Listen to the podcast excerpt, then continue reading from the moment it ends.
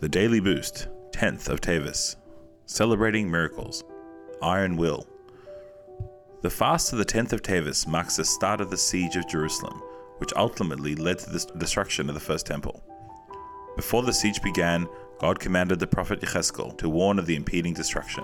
It says in Yechezkel, And you shall take yourself an iron pot and place it as an iron wall between you and the brick symbolizing the city. Direct your face toward it, and it will be in the siege, and you shall besiege it. This is a sign to the house of Israel. Iron symbolizes something hard and unbending. God was warning the people that if they stubbornly continued to be so inflexible, they would bring their own destruction. In another sense, God was telling the Jews how they could prevent the temple's destruction through a positive kind of iron.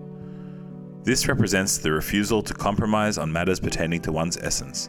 The essence of the soul is a source of inner strength that never bends to external pressure. Mashiach comes through revealing our positive iron will.